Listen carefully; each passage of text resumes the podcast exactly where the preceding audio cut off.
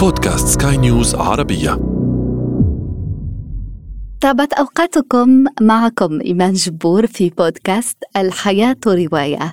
وفي هذا العدد قراءات أدبية حول الحرب. متابعة طيبة. الحياة رواية.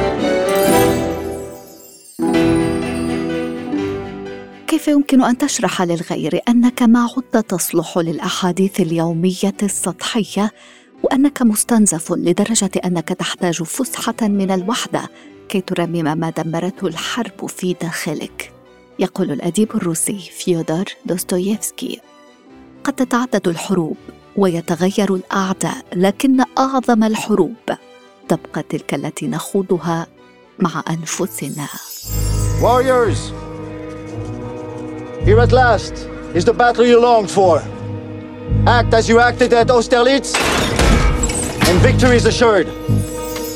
رواية بديعة. مثل رقصة فالس جارفة مثل معركة. كبيرة مثل روسيا. روسيا التي أنجبت عظماء الأدب. وكاتب هذه الرواية ليو تولستوي الذي قضى في مخاضها سنوات خمس.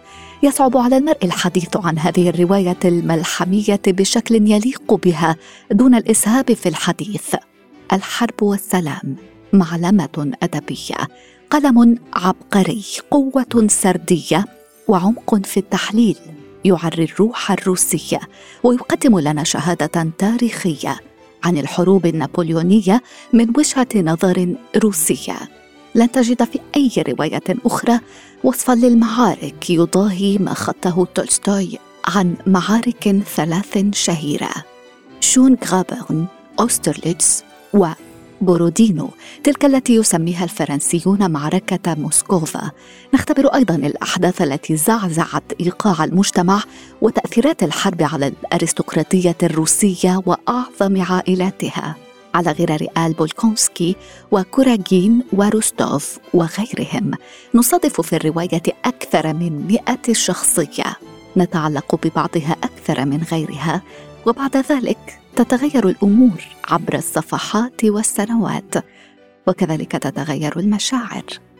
نقرأ في الرواية حين أقول أحبك وأنا أعنيها سيكون الأمر مثل الجنرال المنهزم. الذي يسلم السيف لعدوه. حينما طلع ضوء الفجر كان كل منا يتأمل الآخر بدهشة. كيف بقينا أحياء؟ كيف نجونا من تلك الليلة؟ فقد قضينا ليلة كانت القذائف والمتفجرات والصواريخ تركض فيها حول بيتنا كأن عوامل الطبيعة قد أصيبت بالجنون. أقرأ لكم من رواية كوابيس بيروت للكاتبة السورية غادة السمان. قذائف ورصاص رعب وفقر وجوع.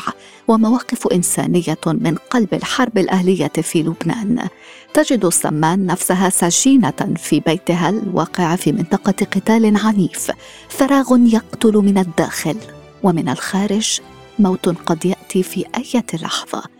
تصف الرواية الرعب في مشهد تصويب قناص على سلة مربوطة بحبل وضع فيها البقال العجوز أرغفة خبز للأم التي تقطن في الدور الثالث من البناية المقابلة لبيت الراوية تقول الأخيرة وفجأة انطلقت رصاصة.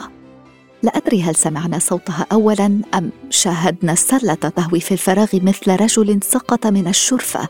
وفهمنا جميعا بومضة برق مدلول ما حدث. هناك قناص ما أطلق رصاصة على الحبل الرفيع. لقد قال لنا جميعا إني قادر على إصابة أي هدف مهما كان دقيقا. قلوبكم كلها تحت مرماي. شرايينكم كلها.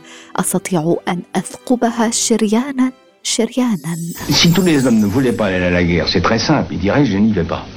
Si donc ils la conservent, c'est parce qu'ils aiment ça. والشغف القومي يؤدي إلى الحرب إلى إبادة البشر بعضهم بعضا. تلك معضلة الحرب في نظر باردامو الشخصية الرئيسية في رواية سفر إلى آخر الليل للروائي الفرنسي لوي فرديناند سيلين. باردامو خاض الحرب العالمية الأولى وكذلك كاتب الرواية. سيلين الذي يعتبر أن السبيل الوحيد المعقول لمقاومة جنون الحرب هو الجبن.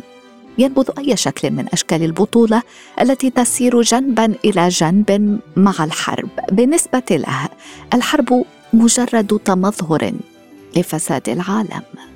نقرأ في الرواية. أوه اذا أنت جبان تماما فرديناند.